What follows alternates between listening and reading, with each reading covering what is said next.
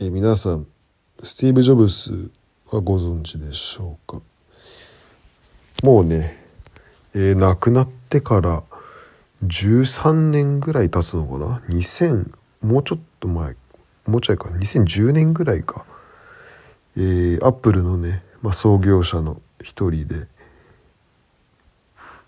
えー、ピクサーも立ち上げたんだっけ？なんかそんなあのねまあ、こうなんだろうすごいカリスマ性があって今や、えーまあ、いろんなね評価があると思うんですけど最近だとまあすごい人だったっていうのは、まあ、多分僕が最初に認知しっかりできたのは中学校12年生とかだと思うんだよね早くて。あの本当アップルの製品がこう世に出回ってきたぐらいのてか僕が目にするタイミングっていうのはそれぐらいだったので、えー、まあ Mac とかはねあのそれで、まあ、その前でも使ってる人が見てたんだけどでもちゃんとその iPhone とか iPod 僕が最初持ってたのは多分 iPod クラシックみたいなのが多分あったと思うんだよね。ちょっと容量多めであの音楽聴けるんだけど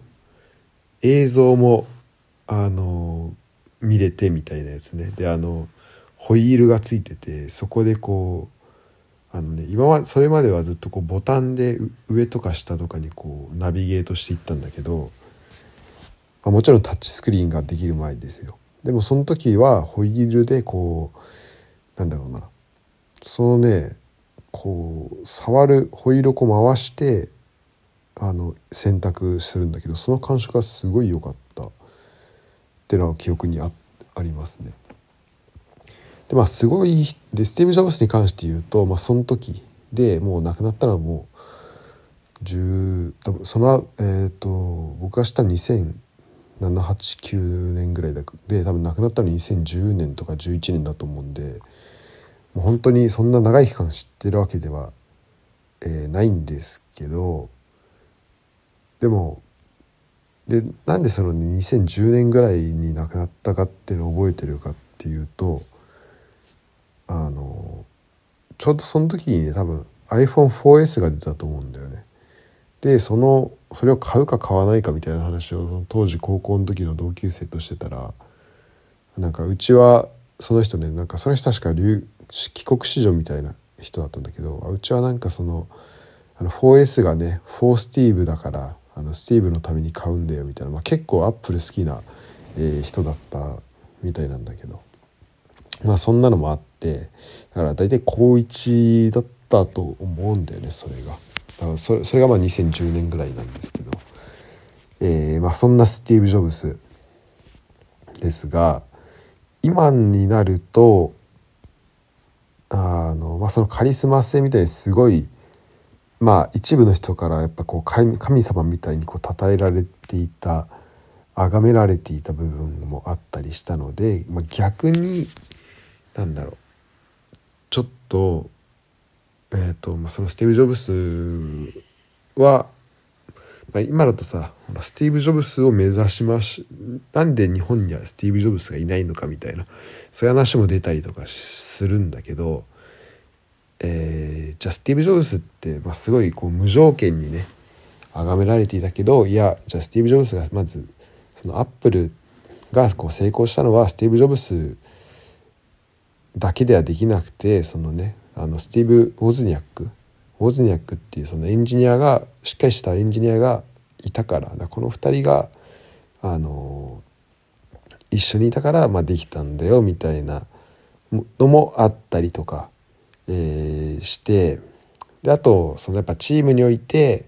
そういうカリスマ性のこう是非みたいなのもまあいろいろあるんですけど、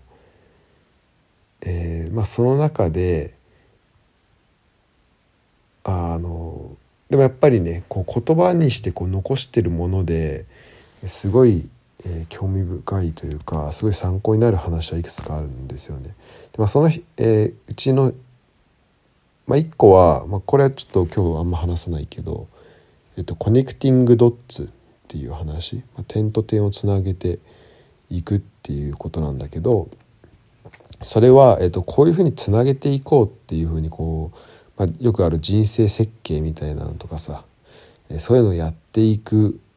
わけではなくてそのそれってえっとその点をつなぐ線ありきでそこに点をこう置いていくイメージだけどコネクティングドッツっていうのはえっ、となんだろうな、まあ、ニュアンスとしてはだからその線ありきだともう。ラインを引いて引くことがまあ目的というか、まあ、そっちが意識としてはメインになると思うんだけどコネクティングドッツはそのまあ点がまずあるっていうところ。でそれをつなげていく。なんでそのつなげ方っていろいろあると思うんだよね。だからまあどんなラインができるかもわからないし、うん、あのそれはどういう点が散らばってるかにもよるしその点をどういうふうにつなげていくかもよるしっていうところで、まあ、1個コネクティングドッツね。なので例えばじゃあ僕が今、うんとあまあスティーブ・ジョブズの例で言うとえっ、ー、と大学の時代かなそんなに長く行ってない学校生活高校か大学か。で、えーと、授業にはあんま出てないんだけどその中であの取ってた少ない授業の一つに、まあ、このカリグラフィー文字をどのようにこう美しく書くかっていう。で多分それは、えーと、僕はそのカリグラフィー詳しくないから分かんないけど、まあ、そのただのお,、ね、お習字をしましょうみたいなそういうことじゃなくてだけじゃなくて、えーとまあ、そこ多分理論的なことがいろいろ説明されているはずなんだよね。だから僕もそれはすごいなんかどんなものなのかち,、えー、ちゃんと見てみたいなっていうのも、えー、あるんですけどそのカリグラフィーの授業を取っていたっていうところが、まあ、そのアップルのデザインにつながったっていう話をまあしていたりとか。でそれはカリグラフィーの授業を取っていた時は、もしかしたらそこまで考えていなかったかもしれないけど、まあ、後々になってそこの当時授業で受けてたものとその今がつながるっていうことがあったりとか。僕の場合も、えー、と例えばなんだろうな、まあ、じゃあ小学校の時サッカーやってましたとか。じゃあ高校でラグビーやりましたって。まあだからいろんなスポーツやったり。でえっ、ー、とちょっと理系のところで学部で、えー、勉強したりとかデータ系に行ったりでとかで途中でフランス行ったりとかっていうこういろいろがいろんなこう点があってでそれがいろいろこうあのつながっていって、まあ、今ドイツで、まあ、サッカーのデータを主に使って分析をあのデータ分析っていうかデータのデータサイエンスかをしているっていう部分があったりすると思うからそれって一個一個ピックアップすると,、うんと、例えばじゃあサッカー始めた時とか、まあ、もちろん小学校中学校高校ぐらいまではまあそんな将来のことまで考えてないけどどっちかというとそのスポーツでどういうふうにあのうまくなるかとかそっちを考えていたけど、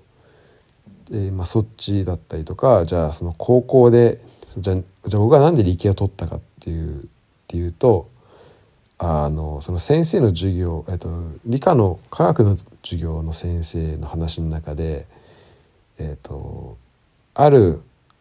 科学者がある会社が、えっと、窒素と,、えっと水素、まあ、これ両方とも空気中にあるけどこれを使って、えっと、アンモニア、えー、アンモニアからかな？まあ、ちょっと詳しく忘れちゃったんだけどまあ要はその空気中にあるものを使ってそこからえっ、とその肥料になるねその窒素化合物。まあ窒素はさ空気中に7割が窒素だし水素も、1割ぐらいだっけな、まあ、あるっていう中で、えーとその中でそれをこうだから空気中に無限にほぼ無限にあの材料があるのをうまいこと化合すると肥料になります。この肥料があれば、えっと、肥料肥料があることで、えっとまあ、人類っていうのはこうすごい爆発的にこう数を増やすことができるようになった、まあ、その栄養を取る、えっと、なんだエネルギーが増えたっていうところで、えまあもちろんそこ肥料はみんな求めてこれあると植物が育つってことで買うようになるんだけどこれをその空気の空気中の、まあ、成分というかそこを材料にして窒素を作れるんだよっていうことを言ったんだよね。だからまあ言ってみれば本当材料代なしただでそういう肥料が作れますっていう。でこれをこれの特許料だけでとか、まあ、そこの関わるお金だけでもうその発明した人はもう今大金持ちになってるみたいな話をしてたんで、ね、してて。まあこれがどれぐらい本当かはあのちゃんと調べてないんだけどなんかなんちゃら没収法みたいな、えー、手法らしいんであのこれ詳しく調べてもらえると、えー、分かると思うんだけどだから本当に、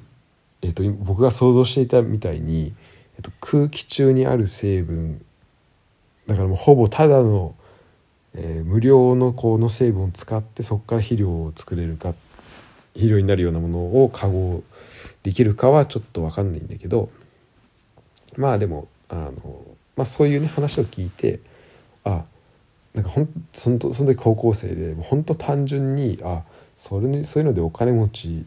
なれるんだと思ってなんかこういうアイディア一発当てたらお金持ちになれるっていいなと思ってなんかなんかそういうのを見つけられたら面白いなっていうのがなんとなくあったからこう理系を選んだとか。でその後も、うんと、なんとなくこう自分の中で進路を一個に決めたくなくて、えーと、例えばその時だと文系を選ぶ選んじゃうともう理系例えば理工学部に行けないとかそういうのがあったりしたし多分文系から理系に行くのは理系から文系行くより難しいとかもあったしうんとまあ、理系のやることってだいぶ専門的になるからえっ、ー、となんだろうな、まあ、多分その一旦そういう理系的な考え方を得ないと多分こういろんなことをねあの視野広く見とくことってできないのかなっていう思いもあって、えー、と当時その理系選択をしたとか。でフランス行く時もえっと当時本当にやることがなくて暇すぎてじゃあちょっと買いでこのままでやばいなと思って本当に何も何もしないまま4年間終わってしまう。高校の時はね部活すごい頑張ったりあの、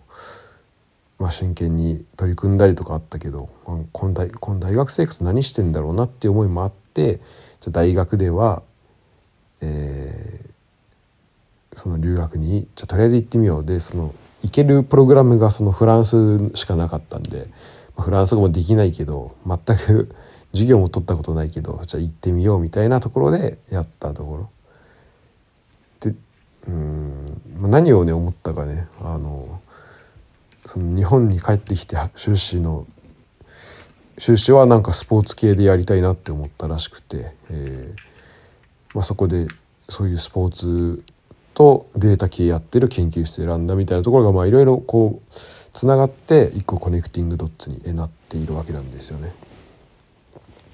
えー、なので、まあ、何が起こるか分かんないっていうところとあと別に今回 connecting connecting dots の話したくなかったってかするわけじゃなかったんだけどなぜかその話になってしまったので今回はここまでにしておきたいと思います。で続きはね次回です。